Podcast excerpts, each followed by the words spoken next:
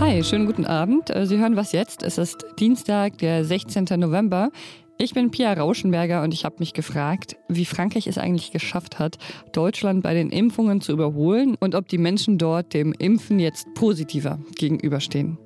Der Redaktionsschluss für diesen Podcast ist 16 Uhr.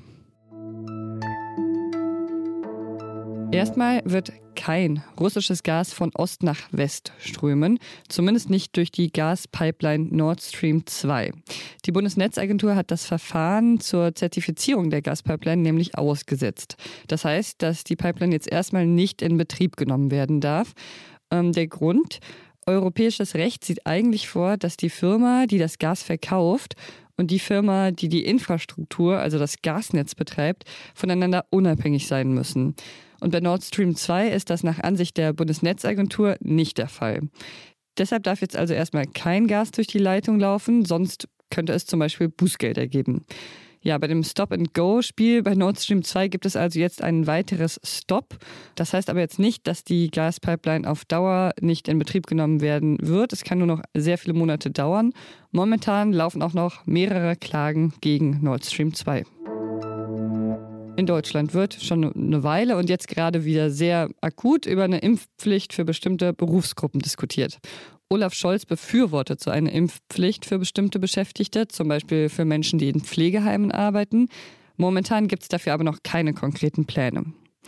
Dirk Wiese ist der stellvertretende Vorsitzende der SPD-Bundestagsfraktion und er hat heute im ARD-Mittagsmagazin gesagt, die SPD kann sich eine Impfpflicht für bestimmte Berufsgruppen vorstellen. Das wollen wir aber in Ruhe diskutieren. Es gibt ja auch die Vorschläge der Leopoldina, die bereits am Freitag veröffentlicht worden sind. Aber es ist sicherlich auch richtig, das nicht in einem Hauruck-Verfahren zu machen, weil es auch von dem einen oder anderen Experten die Sorge gibt, dass möglicherweise die Pflegekräfte, die ungeimpft sind, dann ihre Arbeit hinlegen und wir zu einer verschärften Situation kommen. Aber nochmal, wir stehen dem offen gegenüber gegenüber.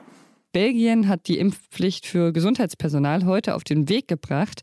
In Frankreich gibt es die Impfpflicht schon seit Mitte September. Das betrifft dort zum Beispiel Menschen, die im Gesundheitswesen oder bei der Feuerwehr arbeiten. Die 3G-Regeln gab es in Frankreich auch schon seit dem Sommer und diese verschärften Corona-Regeln hatten ziemlich große Proteste ausgelöst. Aber sie haben jetzt auch dazu geführt, dass in Frankreich die Impf Quote ziemlich angestiegen ist und die vierte Welle bisher relativ klein geblieben ist. Über diesen Erfolg spreche ich jetzt mit der freien Frankreich-Korrespondentin Annika Jöres. Hallo Annika. Ja, hallo. Frankreich steht ja jetzt im europäischen Vergleich ganz gut da beim Impfen. Kommt das denn wirklich durch die Regeln, die dort jetzt im September verschärft wurden?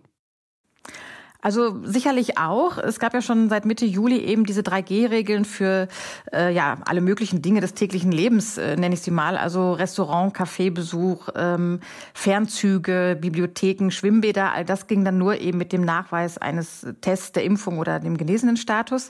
Und das hat natürlich die Ankündigung alleine, das war ja in der Rede von Macron, hat natürlich zu äh, direkt zu einigen Millionen äh, neuen Impf-Rendezvous ähm, geführt. Also die Leute waren dann natürlich direkt äh, motiviert motiviert. Allerdings muss man sagen, hat das vor allem bei jüngeren Leuten geklappt, die ja auch tatsächlich mehr darauf äh, angewiesen sind, sag ich mal, jetzt noch viel rauszugehen als jetzt vielleicht ältere, als vielleicht ältere Personen. Und jetzt die neueste Ankündigung vor einigen Tagen war jetzt dann die Boosterimpfung, die obligatorisch wird ab dem 15. Dezember. Also dann müssen alle Senioren und Seniorinnen über 65 Jahren äh, zum dritten Mal geimpft sein. Und wenn sie das nicht tun, dann verlieren sie ihren Impfstatus wieder. Also dann gelten sie quasi als nicht geimpft und können dann eben auch wiederum nicht einfach so ins Restaurant gehen, wie es vorher der Fall war. Und das hat natürlich auch schon wieder dazu geführt, dass jetzt mehr Termine vereinbart wurden. Im Sommer sind Woche für Woche Menschen in Frankreich auf die Straße gegangen. Und es waren nicht nur QuerdenkerInnen, sondern es waren auch Menschen, die sogar teilweise selbst geimpft waren, aber die einfach nicht einverstanden waren mit der Politik ihres Präsidenten. Gibt es da jetzt einen Sinneswandel? Sind die Menschen in Frankreich jetzt doch froh über diese eher harten Maßnahmen, die sie vielleicht vor dieser vierten Welle bewahrt haben? Also das ist schwierig zu sagen. Die Stimmungslage hat sich nicht wesentlich verändert. Also es gibt immer noch äh, rund die Hälfte, die es ganz gut findet und die andere Hälfte, die es weniger gut findet. Die Zahlen jetzt von den Menschen, die auf der Straße sind, die sind auf jeden Fall jetzt gesunken. Ne? Das ist jetzt jeden Samstag sind es jetzt nur noch ein paar tausend, paar tausend Menschen. Aber was man generell beobachten kann, ist eben ein wirklich wachsendes Misstrauen gegen die Regierung. Und das äußert sich meiner Meinung nach tatsächlich in den, in der hohen Zustimmung für rechtsextreme Kandidaten. Also wir haben ja jetzt Marine Le Pen, die ist ja altbekannt bekannte Kandidatin für die Rechten. Jetzt gibt's auch noch Erik Semur, das ist ja so ein Aufsteiger, der so ein bisschen aus dem Nichts kam, aber der ganz extrem äh, ja, rassistische Vorstellung hat von Politik. Aber die beiden vereint eben auch, dass sie gegen die Corona-Politik äh, sind und sagen, wir dürfen keine Zugangsbeschränkungen haben für die Leute im, im Alltag. Und die sind jetzt mittlerweile bei 35, 36, 37 Prozent, die beiden zusammengenommen. Und das, meine ich, ist auch eine Folge dieser ja doch immer autoritär äh, verkündeten Regeln von Macron, die er ja ohne Diskussion immer einfach erlässt, so aus seinem Élysée-Palast heraus. Vielen Dank dir, Annika. Ja, gern geschehen. Zu Beginn ihrer Koalitionsgespräche hatten sich SPD, FDP und Grüne ein Ziel gesetzt. Bis Ende November soll der Koalitionsvertrag stehen, damit Olaf Scholz am Nikolaustag dann zum Kanzler gewählt werden kann. Das haben viele schon vorher für sehr ambitioniert gehalten. Und zuletzt hat es ja auch ein bisschen geruckelt bei den Koalitionären. Aber offenbar könnte das tatsächlich noch klappen. Wir gehen davon aus, dass wir kommende Woche einen Koalitionsvertragsentwurf vorliegen haben. Das hat der FDP-Generalsekretär Volker Wissing heute gesagt. Sein Amtskollege Michael Kellner von den Grünen sagt zwar, Gründlichkeit geht auch äh, vor Schnelligkeit. Und es sind offenbar längst nicht alle inhaltlichen und personellen Konflikte geklärt. Aber auch er und Lars Klingbeil von der SPD. Und jetzt äh, drücken Sie uns die Daumen, dass das in den nächsten Tagen alles klappt. Haben heute betont, dass sie sehr zuversichtlich seien. Damit der Vertrag offiziell wird, müssten dann bei SPD und FDP noch Parteitage zustimmen. Die Grünen führen sogar eine Befragung aller Mitglieder durch. Zweimal hat Friedrich Merz schon versucht, CDU-Vorsitzender zu werden. Zweimal ohne Erfolg. Nun versucht er es im Team.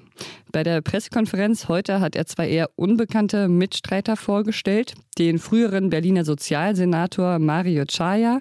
Er soll, falls Merz auf dem CDU-Parteitag im Dezember gewählt wird, dann Generalsekretär werden und die baden-württembergische Kommunalpolitikerin Christina Stump. Sie soll die stellvertretende Generalsekretärin werden. Das ist ein Amt, das es bisher nicht gibt und das März dann neu schaffen will. Er wolle die verschiedenen Flügel der Partei vereinen, sagte Merz. Es wird mit mir hier keinen Rechtsruck in der Union geben. Es wird keine Achsenverschiebung in der Union geben. Äh, mit mir äh, soll es ein klares Profil geben.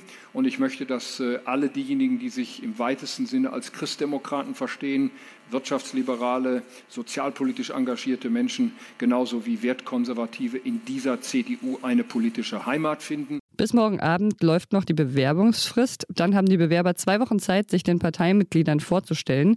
Neben Friedrich Merz haben bisher Kanzleramtschef Helge Braun und der Außenpolitiker Norbert Röttgen ihre Kandidatur bekannt gegeben. Was noch? Am Sonntagabend hat bei einer Polizeistation in Neuseeland das Telefon geklingelt. Am anderen Ende war eine gestresste Frau, die erzählte, dass sie in Geiselhaft sei. Ihr Geiselnehmer war allerdings kein Mensch, so hat das der Guardian geschrieben, sondern ein Opossum. Die Frau hat geklagt, dass sie jedes Mal, wenn sie vor die Haustür trete, um zum Auto zu gehen, das kleine Tier auf sie losgehe und sie dann wieder ins Haus fliehen müsse. Also hat sich die Polizei dann auf dem Weg zum Haus der Frau gemacht und als sie an der Haustür ankam, stürmte tatsächlich so ein jugendliches Opossum auf sie zu und ist auf das Bein des einen Polizisten geklettert. Vielleicht haben die Polizisten dann vermutet, weil es ein junges Opossum war und das vielleicht früh von der eigenen Mutter getrennt wurde und deshalb Nähe suchte. Als besonders aggressiv haben sie es auf jeden Fall nicht erlebt. Das Opossum wurde dann mitgenommen und in der Natur wieder freigelassen und die Frau kann jetzt also wieder in Ruhe zur Arbeit gehen. Und das war's für heute mit Was Jetzt. Wegen technischer Probleme ist die Folge leider etwas später erschienen. Was jetzt Zeit.de ist die Adresse, wo Sie sich darüber gerne beschweren können oder uns dafür loben können, dass es doch noch geklappt hat. Ich bin Pia Rauschenberger. Machen Sie es gut. Und kurze Backstory dazu, wieso es denn äh, so knapp war. Ähm, bis 14.30 Uhr lief alles super. Dann auf einmal gab es technische Probleme. Ich konnte die Aufnahme nicht auf meinen Rechner ziehen. Keiner der üblichen Tricks hat geholfen, also bin ich dann noch schnell um halb vier losgeradelt, um ein Kartenlesegerät zu kaufen, während Munja und Janis in der gleichen Zeit Meldungen geschrieben haben. Äh, es hat dann alles noch so geklappt und zwar also heute Teamwork 3000.